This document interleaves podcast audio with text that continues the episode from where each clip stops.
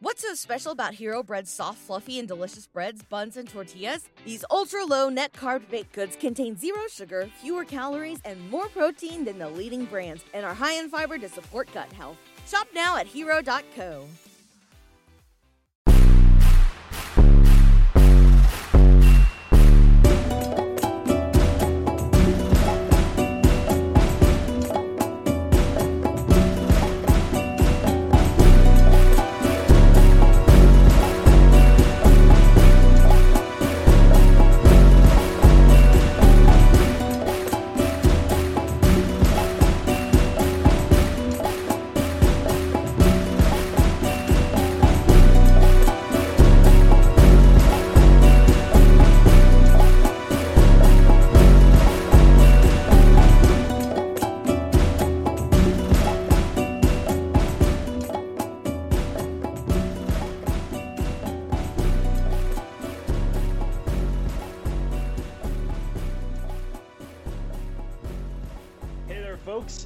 welcome to season one, episode 19 of the Grave Consequences podcast. I am Caleb B, and that's where you can follow me on Twitter.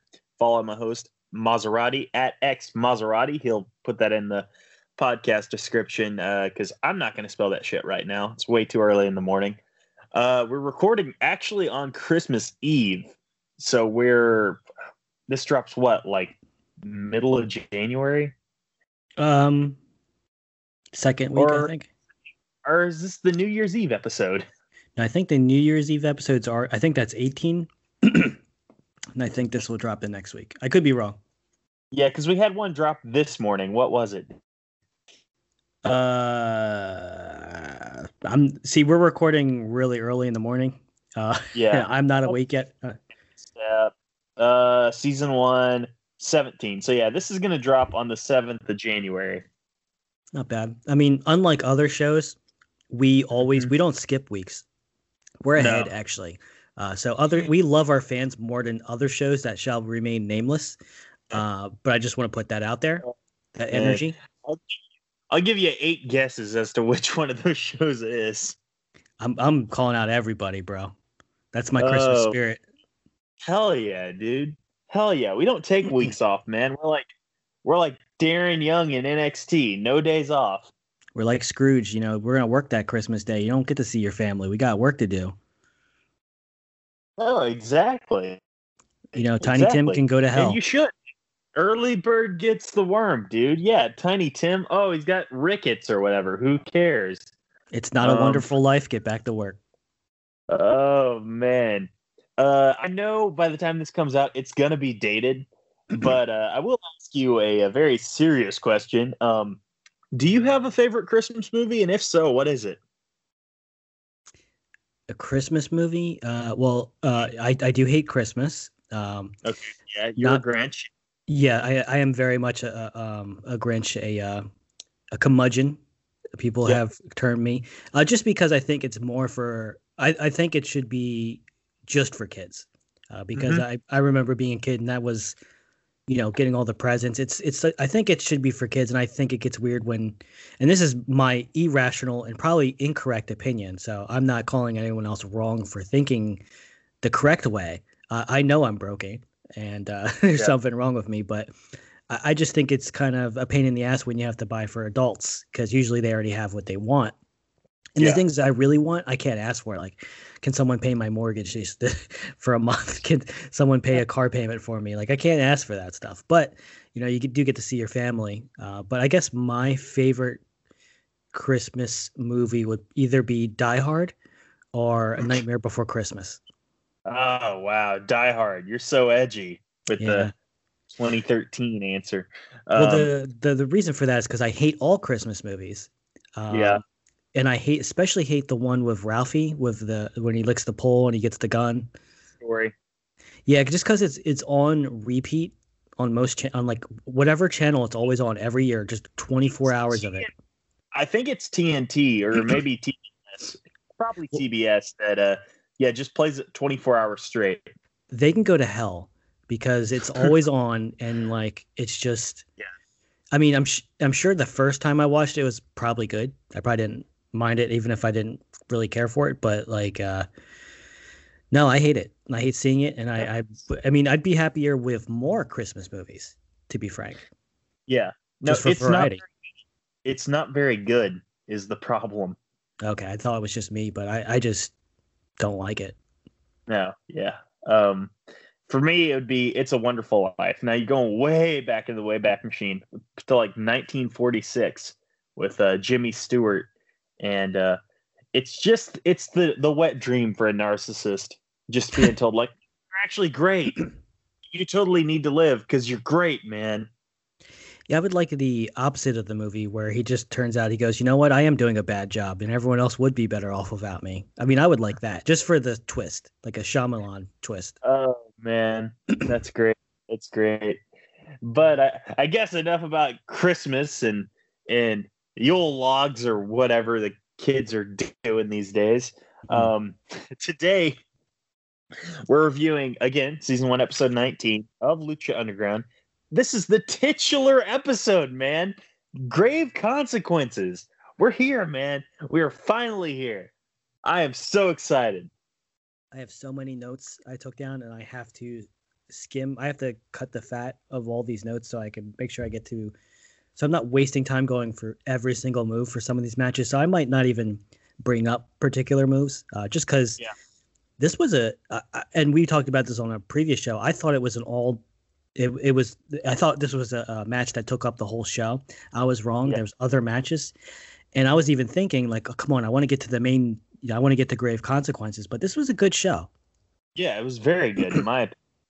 Um, and not only that, um, like you had three really good stories told here. Two two that are better than others, but uh, and the uh, the Mil Muertes and Fénix match, I would venture to say it's the at this time, I don't know how the other Grave Consequences matches compare, but so far at this time, when it came out, the best casket match to date. I, I have you seen any other ca- casket matches since this one? Because I don't think I've seen one besides um, the second Grave Consequences, maybe. Uh, well, they did like I think they did two more Grave Consequences matches. Um, I don't think WWE's done it. Well, they did. Uh, actually, I take that back when they went to Saudi the first time, they did a casket match between Undertaker and Rusev, but I think that's the only casket match they've done since then. Oh, really? I didn't know. See, I, and this isn't me just hating on it. I did on WWE. I didn't know that they did that. I wonder if it was a good match because Rusev could have uh, bumped a lot for Undertaker. Well, you know, it's the damnedest thing. Um, I remember the backstory because I didn't see the match because I don't watch the Saudi shows. Um, mostly because nothing happens on them. But that being said, um, there were the ba- the backstory was that originally, okay, it's Undertaker versus Rusev. Then a couple days later, Rusev gets pulled from the match and put in the battle royal and replaced with Jericho. So for a couple of days, it's Taker versus Jericho. And then Twitter complains long enough that WWE acquiesces and they put Jericho in the battle royal and Rusev in the casket match. It's like you, you guys really wanted him in this casket match, huh? I mean, you know he's going to lose, right? That's incredibly like, bizarre. You know he's going to lose, and you know it's going to be short, right? Yeah, that's a weird. Like, I can. It's weird to like want that for a wrestler you like. yeah. I mean, now granted, the alternative is bidding in a 50 man Royal Rumble and like maybe getting in two spots, but still, Easier well, payday. I'm sure Rusev would have preferred the battle royal. Yeah, I mean, it's besides the money though. We've never really heard too many great stories about the wrestlers' uh, experience over there, uh, especially with the last fiasco where they were kind of held hostage in a bidding war. I guess is what you would call it. Yeah. Or negotiation, or as the Jedi would call it, like uh, extreme negotiations. extreme negotiations. Jesus Christ. on that note, let's uh, let's start the show, baby. And man, Dita plays us in. Uh, congratulate me. I worked really hard on that. It you did well. Thank you. Thank you. In the very first match, we're getting right to the action. Drago versus Aerostar. This is match three of the series. They're tied at one to one. Uh, did you notice that badass mask that Drago wore in? I I didn't notice a difference in his mask. Was it different than his normal one? bruh, there was like teeth on the thing. Oh, The he one it- he wore, yeah, the one that he took off on the stairs. Oh, I missed it. I completely missed that segment there. Damn you, damn you. By the way, I noticed on Vampiro that, or pardon me, on commentary, that Vampiro basically compared this rivalry to the Yankees and Red Sox, which uh, I know you're not necessarily a baseball fan, but that's high praise. and I can tell it was he was praising it. it. It is a good series of matches, and I really it's one of the highlights of this show. Uh, Yes. But and, and this is he's actually improving. They, they're getting these guys over instead of himself. So Yes. even if it's not correct or if it's too much, anytime Vampiro praises or gets someone else over besides himself, we have to use positive reinforcement. Yes, absolutely, absolutely. Um, I noticed at one point Drago hit a freaking spin out Uranage for two.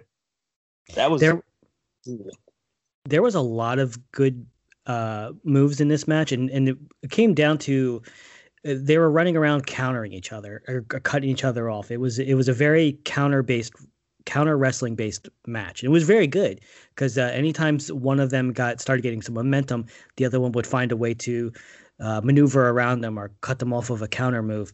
Uh, I, and there's so many moves to write down. I, I sent you a message earlier saying like, what the hell is a monkey flip into a victory roll pin? Because I had that in my notes and I can't remember what that looks like, but it Oh, happened. man. Yeah, yeah. oh, early or later on, Drago does one of my least favorite things in wrestling. So, um, and literally, like when I first saw it in WWE, it was one of my least favorite things, and seeing it here, I was a little bit irritated.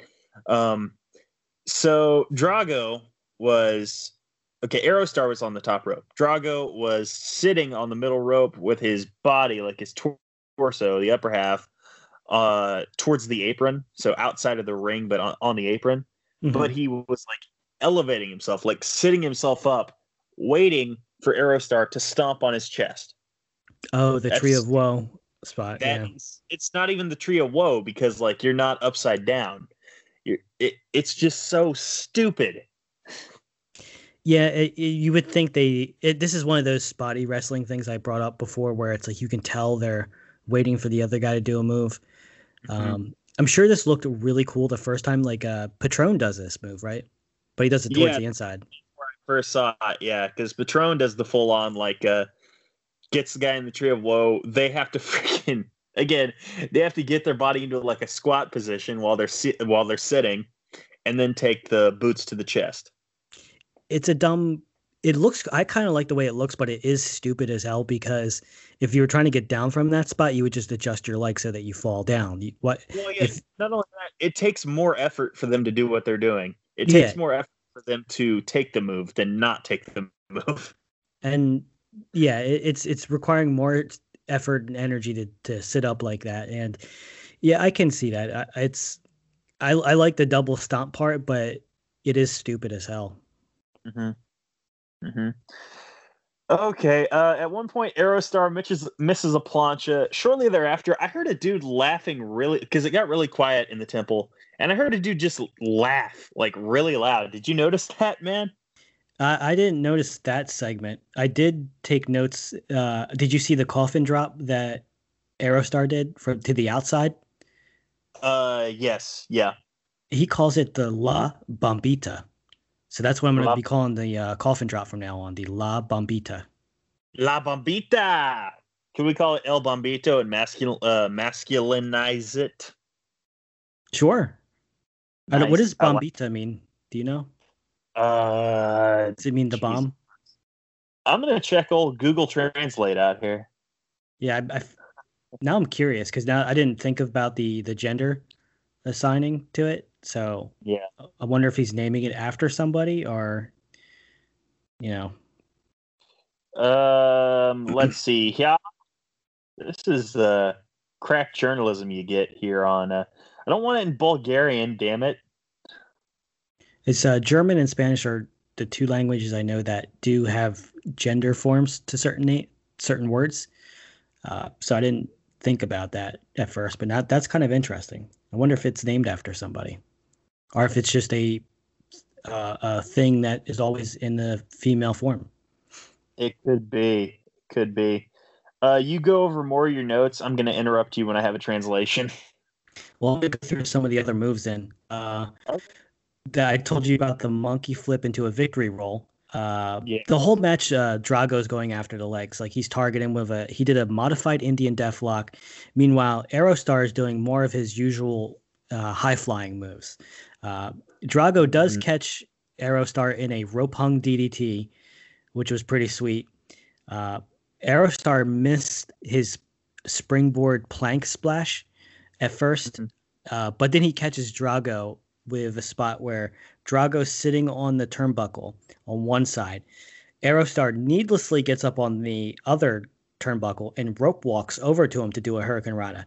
Now, it looks cool and it is cool, but it is really silly that, you know, because it takes time to get all the way over there where he could have just hopped up and done it. But it was still a cool thing to watch.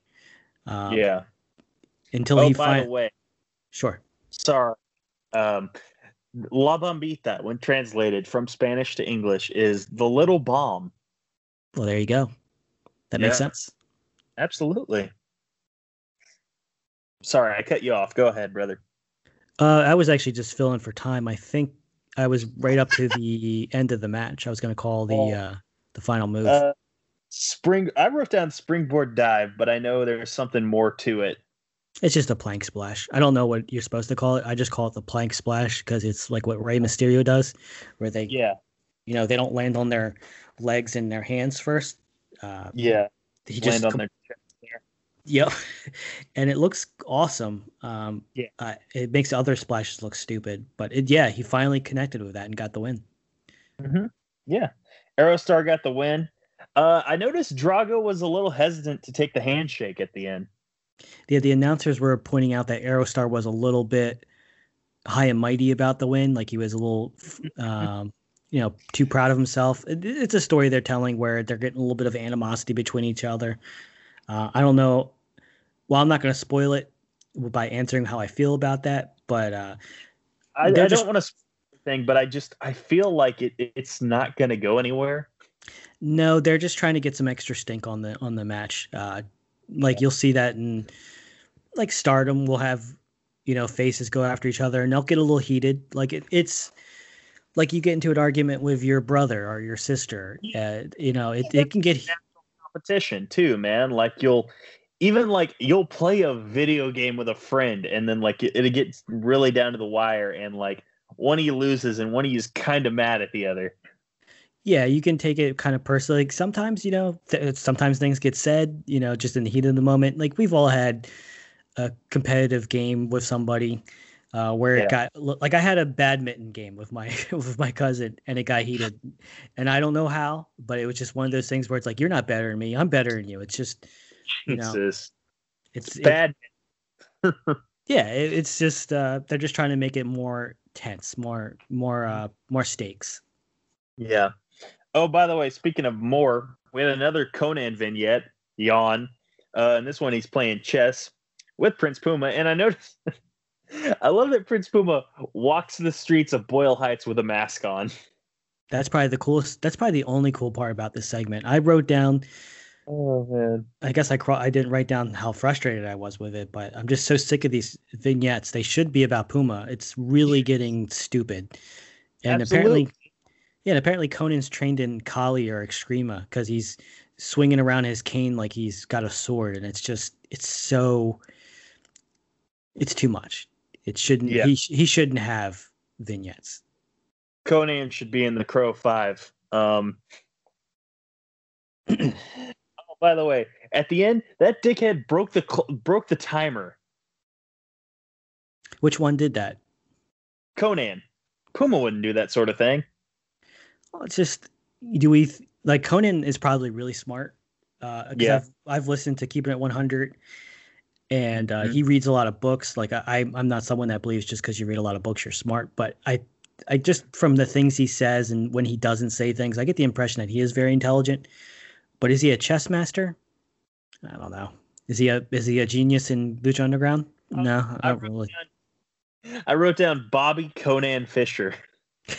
yeah, he's he's no Bobby the Brain. He's I don't know. He's I don't think he's doing a great job as a manager.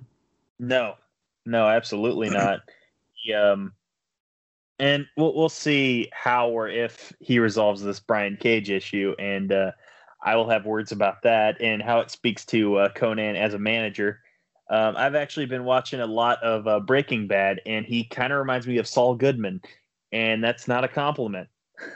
Really, I'm trying to see the. Maybe, yeah, I guess I can kind of see that. I just he's in he's in it for himself, and uh, I'll give my rationale off air. Okay, yeah. I mean, I'm just gonna say like off the bat, the be- the better manager is Katrina. Even though what's going on Oh. right now, you know, she she moves the story along, not just for herself. Uh, if anything, you had to pay attention to. Well, as we're gonna see, you're gonna have to pay attention to the subtleties. Yes, absolutely. Next up, we have we're finally here. It's the three on one, the crew versus Big Rick, and uh, I love I love that in the crew's introduction they are billed as from the streets. that's I'd love it if that's what their street name is called, the Street Street. Oh my god, street street. Yeah, That's oh by the way, Big Rick still doesn't quite have his beard, and it really bothers me, man. he looks strange, clean shaven with an eye patch. Mm-hmm. It- it- Absolutely. It, does Anyone- look weird. strange with an eye patch, but yeah, add like the no beard thing and like it, like even Dan Crenshaw at least has has a beard. Yeah, I still love the joke that uh was it Pete Davids Davidson said about him. Uh, I mean Pete Davidson didn't really tell a joke about him. He's just like, hey, he lost his eye or whatever. No, he said he looks like a like he, he looks like an actor in a porn movie uh that was the villain in- that was a Bond villain in a in a porn parody. I did I just butchered the joke, but it's I always I laugh when I hear it. Though I get the gist though. That's pretty good. It's pretty um, funny. He got in a lot of trouble for it, but I, even the, even Even like they invited Crenshaw on SNL and everything so he could apologize to him. Crenshaw thought it was funny. He didn't even get upset about it back then. Mm-hmm. Yeah, Crenshaw didn't really care. Um, It's a funny so joke. I, yeah, I, I noticed that um, Big Rick got circled, but like he's the one who initiated combat. That was uh, it- it's just like a caged animal, you know, like a cornered animal. He was ready. Well, he's like three times their their size put together. Eh, he was whooping their asses. Like they got some good chops in, some good sneak attacks, and some good uh, chop blocks kind of moves. But he was just so powerful. And uh, I don't know how many notes you have on the match. So I'll, I'll hold off on how I felt about how it ended. Um, I have uh, actually a comment about their editing because um, so Big Rick um, gets like cornered by the crew and just explodes up and sends them all over the ring. And I noticed that Vampiro said, and there was a change in tone here, but he said like, well, when he explodes like he did two weeks ago, he threw those boys across the ring. And I was like, okay, well, there, there's differences in audio. Like, oh shit, they added that in. it was probably one of those things where Vampiro wasn't commentating like he will Yeah. when he gets too Mhm. excited. Uh, but I, I think they're going to give up on that pretty quick. Yeah. So Cisco hit a uh, a stomp into a Castro DDT. I'm having a hard because it's been a week since I've seen the show, but I'm having a hard time visualizing that one. But I remember it being cool for some reason.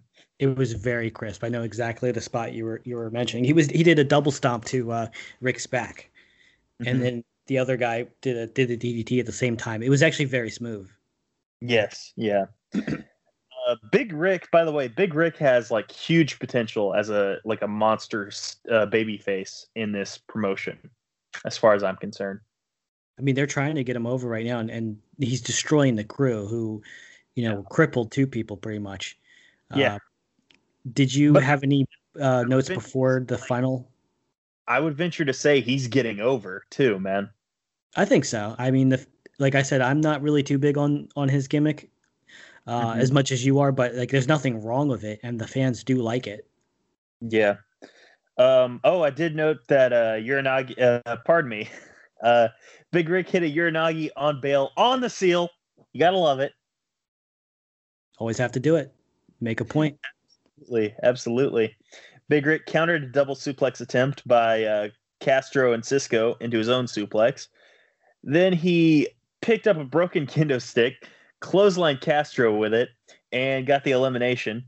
Cisco tried to leave. Cisco tried to powder when Sexy Star was atop the stairs and stopped him, beat him down the temple stairs. yeah, that wasn't. A, that's got to be a rough fall, no matter how well Yeah. you're trained to to take bumps.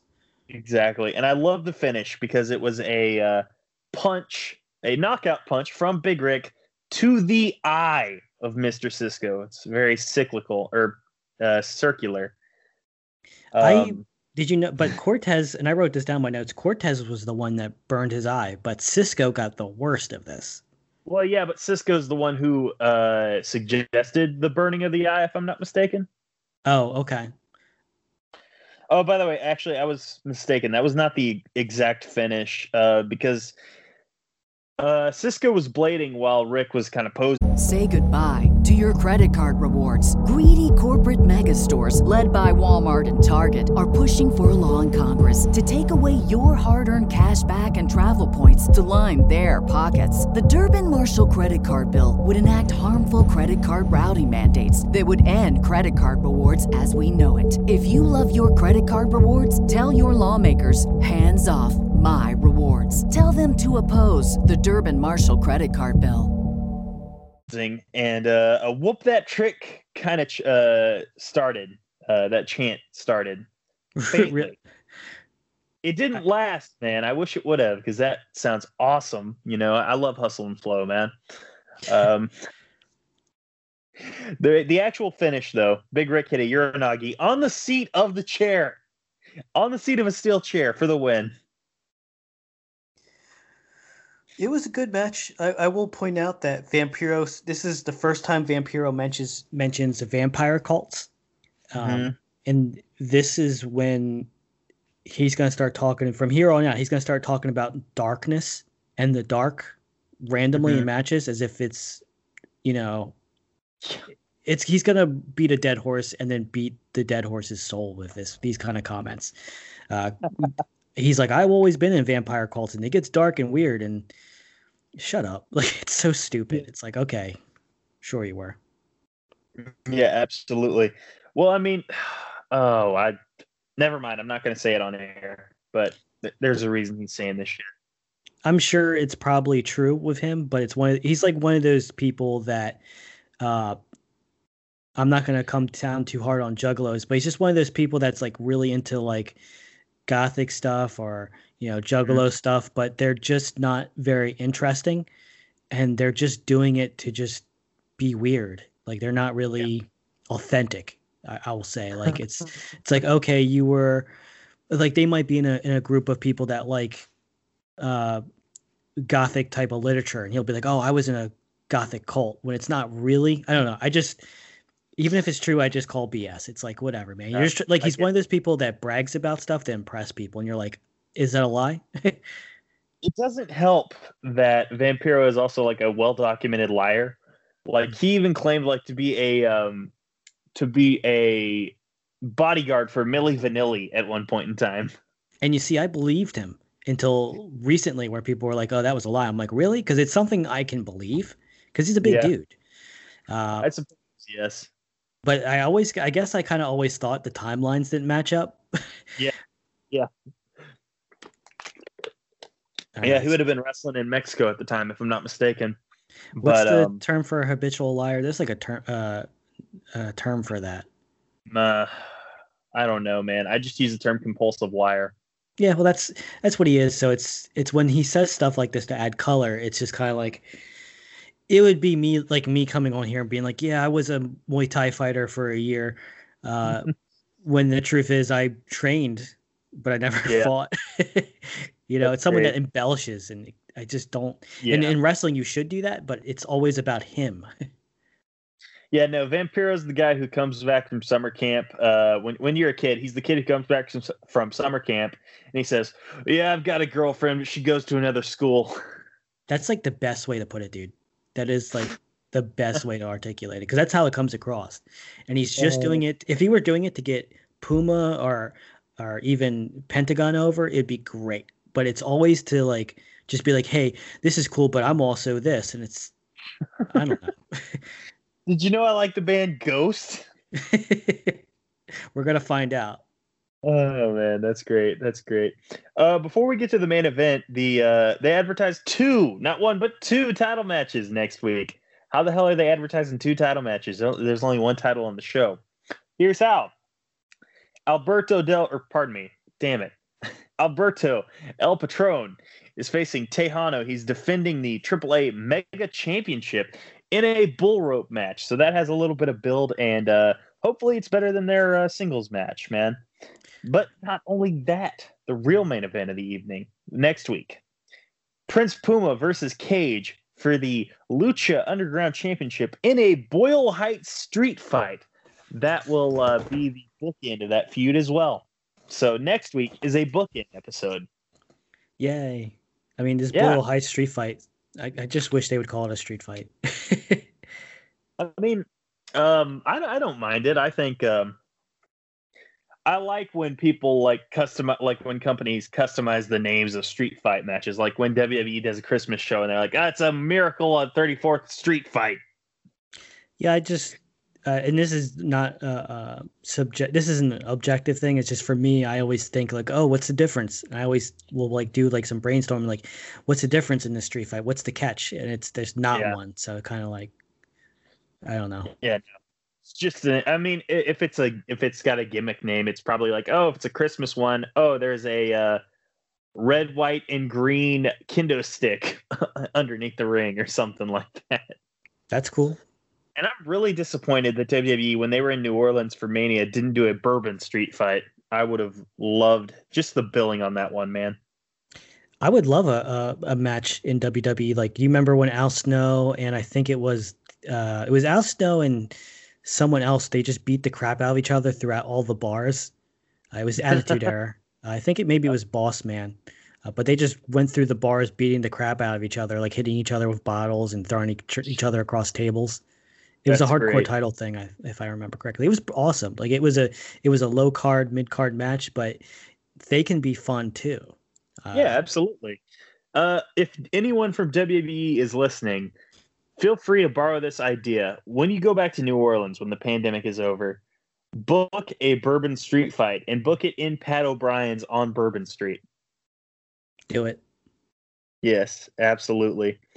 So we're here for the main event, and before we get here, there's a bit of a spectacle because we get the uh, Dia de los Muertes procession, like the letting us know, like okay, someone's soul is leaving. Someone's soul is leaving tonight could be Fénix, could be Mil Muertes, but you know, you had everyone in the uh, the Day of the Dead makeup. Um, just a good attention to detail.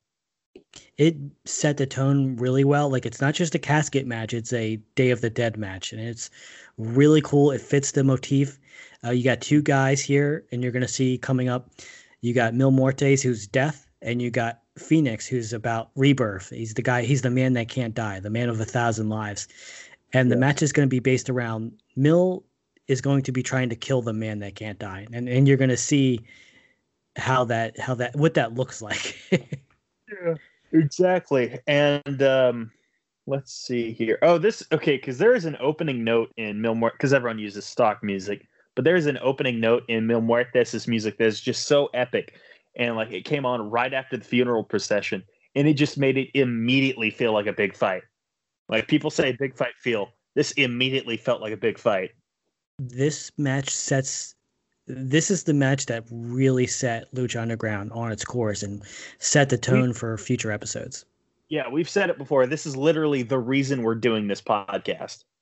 And I don't want to hype it up so people are like, oh, like ultimately, you know, it can't live up to the hype. But it's yeah, I know it's it's probably not gonna. Don't think it's the best match ever in the world, but it's a no. unique match and it has its it it has its own it's a unique match that has a great build you need has, the the key you need to see the the beginning of the feud as well it sets the personality and theme and tone of future matches for lucha underground it they mm-hmm. go a little bit further with all this but this this match really gives it its identity if that makes sense yeah absolutely I love how because Fénix came out second, by the way, and I, I, believe Fénix came out with Katrina, And that being said, a little bit of a role rever- role reversal because when Fénix like hit the bottom of the steps, Mil Muertes dove out onto him.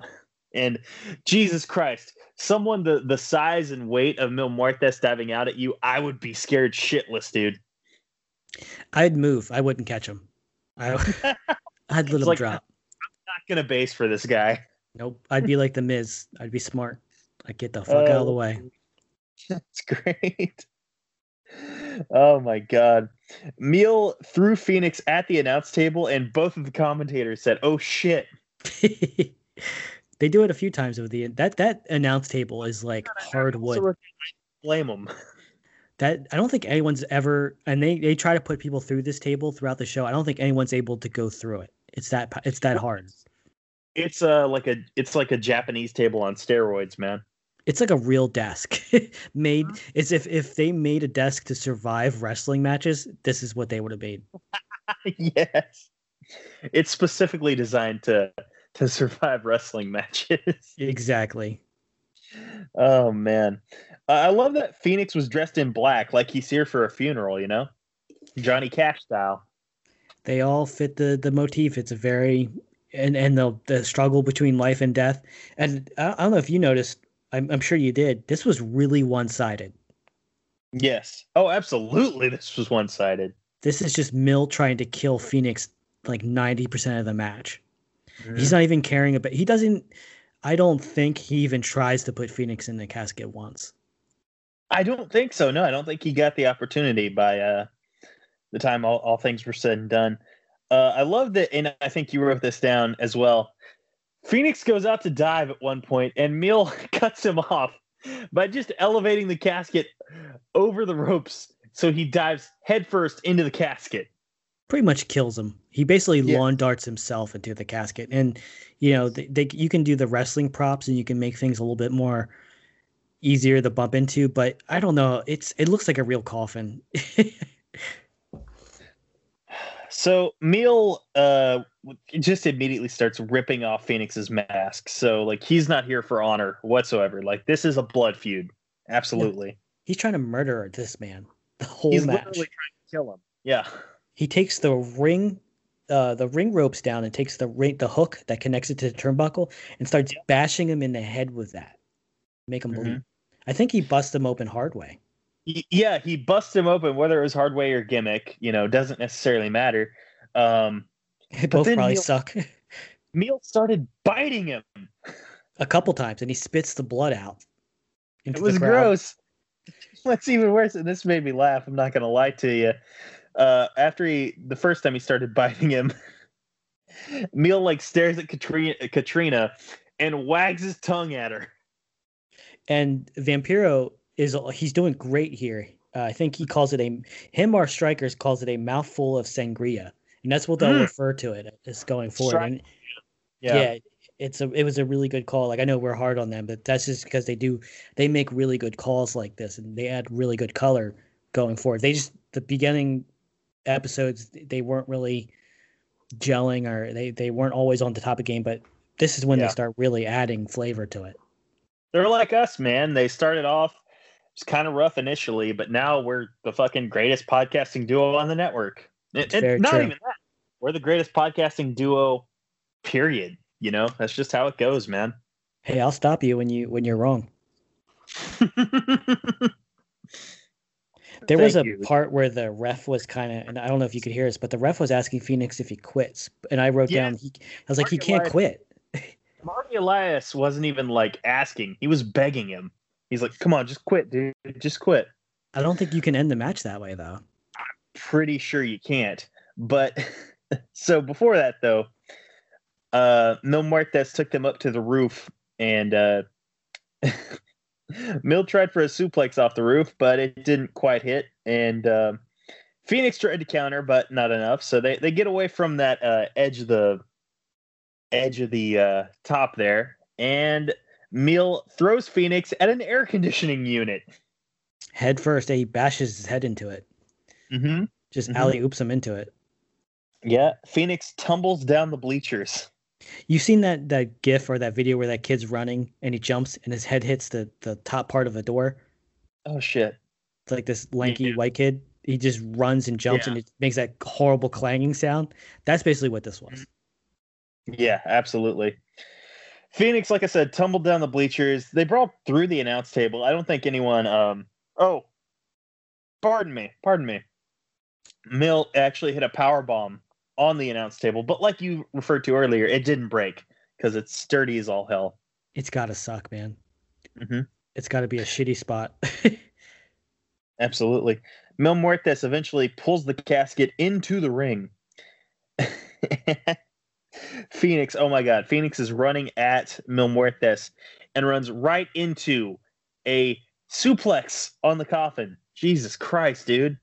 And Was his the- whole his whole body hit the coffin. was that the belly to belly suplex? Uh it was either a belly to belly to belly or a German. I'm I'm not sure. No, it wasn't a German. It was some kind of over the overhead suplex, though, right? Yeah. Yeah, absolutely. It was a he he. That's like the second time he's hit the coffin. Like any momentum he gets, like Mil just throws him into something else. Uh, one of my favorite segments was Mil just grabs his head, and you know those those iron gates that are at the second level that separate the fans from the ring, and it has some gift to it. But he's slamming uh, Fénix's face into it, and it's making like that that very satisfying like clashing sound when he and he's just doing it repeatedly, just holding his whole head with Yeah. both hands and just repeatedly smashing his face into it. Yeah, and I love the attention to detail from Striker, but he mentions like this isn't a uh, clean cut building or anything. Like there are jagged edges here. Like once you get done with this match, if you make it through, you're gonna have to renew your tetanus shot. it's very true. I think I was thinking that at that moment because they go upstairs and it's really dirty up there. I, I know they set the stage like that, but it, it's like a really gritty warehouse. Yes, absolutely. Fénix dove onto Mil from that railing. Uh, let's see here. Phe- uh, Mil then whipped Fénix into the guardrail. Oh, uh, you already talked about that. Never mind. Uh, Vampiro actually dropped a goddamn on TV. It, deservedly so. This match was nuts. Yeah. We were watching a man die. Yes, absolutely. We just didn't know which one. Uh, Fénix ducked a clothesline, and Katrina, Katrina ate the shit out of it, dude. It, she got hit hard with that. That was a strong style clothesline. Mm-hmm. Fénix hit an enzuigiri with the distraction. Let's see here. Oh, I wrote down Striker and Vamp were damn good here. I think we kind of hit on that earlier. But dude, they are. They're getting so much better for sure. Um, let's see. Yeah. Katrina eventually opens the leg. Damn, I can't even talk today. It's too early in the morning. Katrina hope opens the lid. Fénix walks the ropes into a double stomp on Mil. Katrina licks the stone, stuffs it in the casket with Mil, and shuts the lid. The match is over.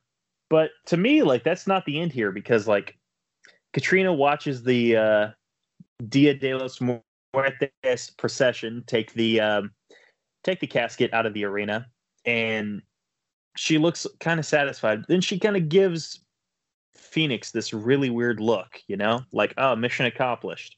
she looks at him with a very sinister look, and then she Mhm. leaves with them. And yeah, it was leaves what leaves Fénix, and Fénix is too. Oh, by the way, like Fénix's mask is almost completely gone by the end of the match. By the way, it's shreds. But uh, yeah, she licks the rock, which is signifying like when she gives people the lick of death, and she puts Mhm. it in there with them. And Mhm. we got, I guess, I got to pay attention to future matches, but I think this was about the death of uh, uh, what was his first name? Pascual Mendoza. Pascual Mendoza. I think this was all about the death of the last shreds of humanity because she leaves with them with that coffin because she can do stuff with people that are dead. She doesn't stay with Fénix. No, no. He, he was a means And- to an end. Fénix didn't even really like seem to. I mean, I'm sure he cared, but like he didn't notice at the time because he was still like licking his wounds, you know, because he nearly died. He's licking his wounds. It's understandable, but if, if it's not clear, he's the simp in this situation. Uh, he, he did her bidding. She's leaving with her boyfriend. Uh, some might say, some might say he's the cuck and Mil Muertes is the bull. yes. Well, well, she's in the relationship with Mills, so I don't know if that fits. Well, that doesn't quite fit, but whatever. I don't care. You just wanted to say it, and I understand. Full. but yeah, it's it's uh, you don't even have to pay attention to the nuances. It's pretty clear that something else is going on with Katrina. It, it, Yeah, Fénix no, was there's a- no subtlety to this. No, Fénix was just a tool to be used in this situation, and Yeah. hopefully he got what he wanted because uh, death never goes away. No, absolutely not. Absolutely not. Um, so that's gonna be the end of the show. But before we get out of here, um, one to ten, how are we rating this one, man? A nine. Really? Uh, I'm actually gonna one up you. Um, this was literally the perfect episode. Mm, You had great action from Fénix, or pardon me, from Drago and Aerostar. You had a great story being told by the other two matches on the card, as weak as Rick and Crew might have been, you know, conventionally speaking. You have literally the best casket match ever. And it's just it's the perfect episode. It's 10 out of 10. And I'm not going to give out many of these. Like they are hard earned. Like I'm not Dave Meltzer. I'm not going to give out any 11s or anything. So again, if if there is one episode to go back and watch, it's this one. Yeah, I have to give it a nine just because of the Konnan nonsense, the, the vignettes Yeah. with him, and I didn't care too. I mean, the Big Rick match was good, and it had a very Mm-hmm. satisfying ending, uh, but I just was never really as into it as as you were. Uh, not that there's Yeah. anything wrong with it; it just wasn't my cup of tea. Uh, it it does have all the variables to make a good story: uh, redemption, revenge. Uh, you know, the villains are are you know scumbag, evil, like cruel, and the hero i- is redemption. Like he was a bad guy too, and he's getting redemption. And Sexy Star gets her one uppance uh, on them. So it, it has everything in there, but it just for me, the sum of its parts wasn't as interesting. Yeah. Yeah. So we are going to get out of here. Um oh by the way, before we do though, every Wednesday night a little podcast I do called part damn it dude i am all over the place right now i didn't get nearly enough sleep You're Um, fine. Yeah, it's just this. I don't even need to edit this out. This will be fine. That, that's fine. Yeah, leave it on. I don't care. Let the people hear, man. Let the people hear what Caleb sounds like when he doesn't get enough sleep. Um, Wednesday nights, Eddie and Caleb's HeroCast. Uh, this drops on the seventh. We said. This one will. Yeah. Okay. So the day before this drops, uh, my review of Batman and Robin will drop, and that is going to be exciting for sure. Uh, George Clooney literally played the role of gay. Um, not that there's anything wrong with that. It's just kind of it's different, you know. But uh, besides that, it's not a good movie. Uh, we also had um, Carl from uh, what the hell's that show called on Chair Shot? Um, damn it, Outsider's Edge. Uh, Carl from Outsider's Edge was on that show. Uh, a good friend of mine. So uh, on the side, I'm also doing this thing called "It Doesn't Matter What We Call This." Uh, it's me and a buddy. Uh, All the Money MC. Follow us Twitter if you want. Feel free. Uh, I don't care. We basically banter about whether it's current product or revisiting old product. We'll banter for about 30 minutes to an hour. Just depends on you know we go with the flow. It's a it's a fun little thing. Uh, feel free to check it out wherever you download your podcast. It's always appreciated. And remember, in life, sometimes you may be wrong. Like when you say like, "Oh, well, oh, Caleb and Caleb and Greg, they're not the best podcasting duo." But again, you'd be wrong. And sometimes, sometimes when you're wrong, there's nothing more and nothing less than grave consequences. Folks, we are not alone here on the Social Suplex Podcast Network. There are plenty of other great shows on here, none as great as ours, of course. But we have on this lineup a bivy of great shows, including 8 Bit Suplex, Suplex, hosted by Sandy Gaviria and Josh McLaughlin, even though he hates me for some reason. We also have All Things Elite, hosted by Austin S. and my boy, my fellow Okie, Floyd Johnson Jr. Again, that's All Things Elite. That covers AEW and it does it in a damn good way. We got Get in the Ring, DJ Cooks, great host. Also, he hosts a show called The Great Match Generator. And I believe uh, once or twice you've been on that show, if I'm not mistaken, right, Greg?